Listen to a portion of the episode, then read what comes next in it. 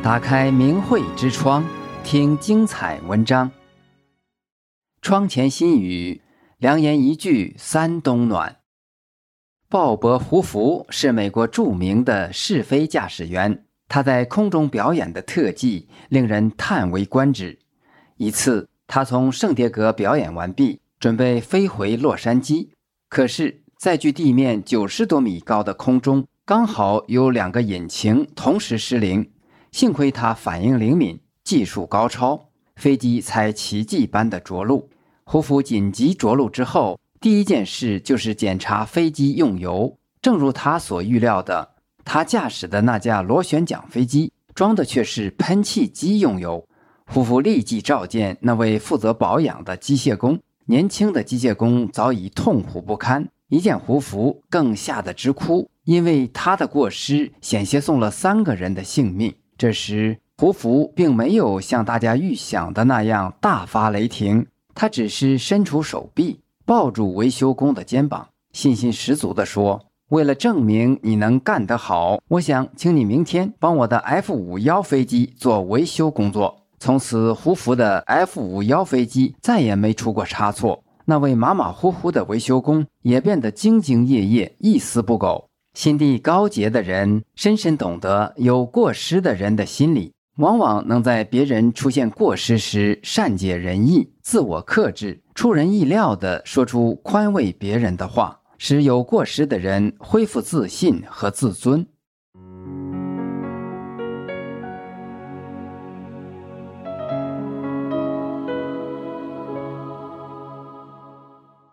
挫折和成功同属人生的一部分。就像峡谷和高山同属地球的一部分那样，经常会有人在挫折面前意志消沉、自暴自弃，有的甚至悲观厌世，走上绝路。当遇到挫折和打击时，每个人都需要从他人那里获得理解和慰藉，而真诚的理解和慰藉的确是起死回生的良药。日本一位国会议员。因没有成功的推进国防建设，而在竞选中惨败。落选后，自然有人说些深表同情之类的好话，更多的人还忙着帮他总结经验教训，大谈既有今日，何必当初。议员当时心烦意乱，根本听不进那些唠唠叨叨，那些唠叨使他更加心烦和沮丧。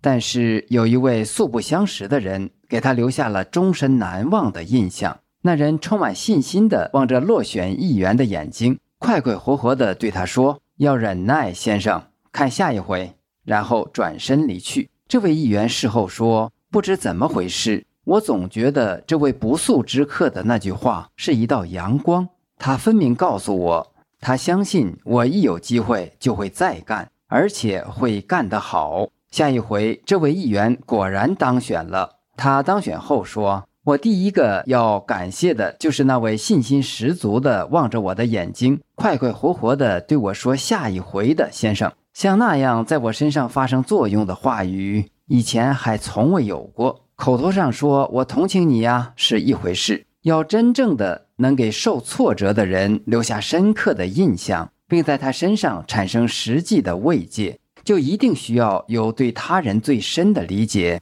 最大的同情和最坚定的信任。哲学家卡莱尔说过：“伟人往往是在对待别人的失败中显示其伟大。”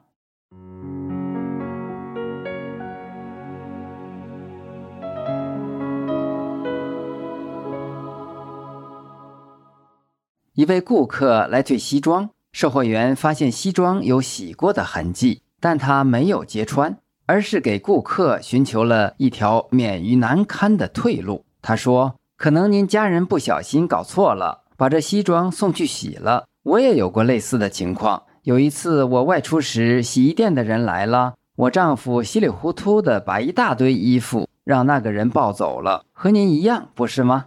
您看，您的衣服上面有洗过的痕迹。”顾客听了无话可说。大概心里倒有些感激这位售货员。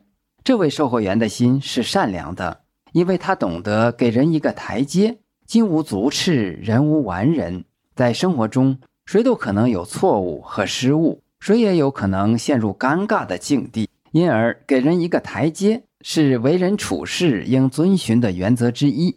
英国诗人华兹华斯说过：“正义之神，宽容是我们最完美的所作所为。给人一个台阶，正是宽容的一种体现。给人一个台阶，最能显示出一个人的良好修养。只有襟怀坦荡、关心他人的人，才会时刻牢记给人一个台阶。在受到伤害时，许多人都会与对方针锋相对的吵闹一番，结果使双方都十分难堪。美国总统林肯发火的时候，他采用的办法是尽情的写信发泄。等花了很多时间把信写好后，自然就心平气和了，就能理智地处理问题。虽然宽容并不意味着一味忍让，但学会最大限度的宽容，就能避免许多尴尬，给人一个台阶。往往会赢得友谊，得到信赖。富兰克林少年时十分狂傲，凡是与他意见不同的人都要遭到他的侮辱。后来，他即使改变了乖僻好辩的性格，不再给人难堪，而是坦然接受反驳他的所有正确言论。在与人交谈时，他也和气了许多。这种转变使他结交了很多朋友，最终成为易于掌握公众言论的政治家。的确，给人一个台阶，往往是拥有朋友的开始，也是自己成功的开始。常言道：“良言一句三冬暖，恶语伤人六月寒。”一句好话，即使在严冬中，也可让人温暖；一句伤人的话，纵使在炎热的六月，也会使人感到心寒。说话是一门艺术，但能说出让人内心感到温暖的话。其实是来自一个人的修为，修口自古圣贤之道必备的功课。做好修口的功课，得要有三个基本的条件：正确的心态、良好的标准、希望的语言、真诚待人、与人为善。遇到磨难时，忍辱不变，不对他人评头论足，才是正人君子之所为。订阅明慧之窗，为心灵充实光明与智慧。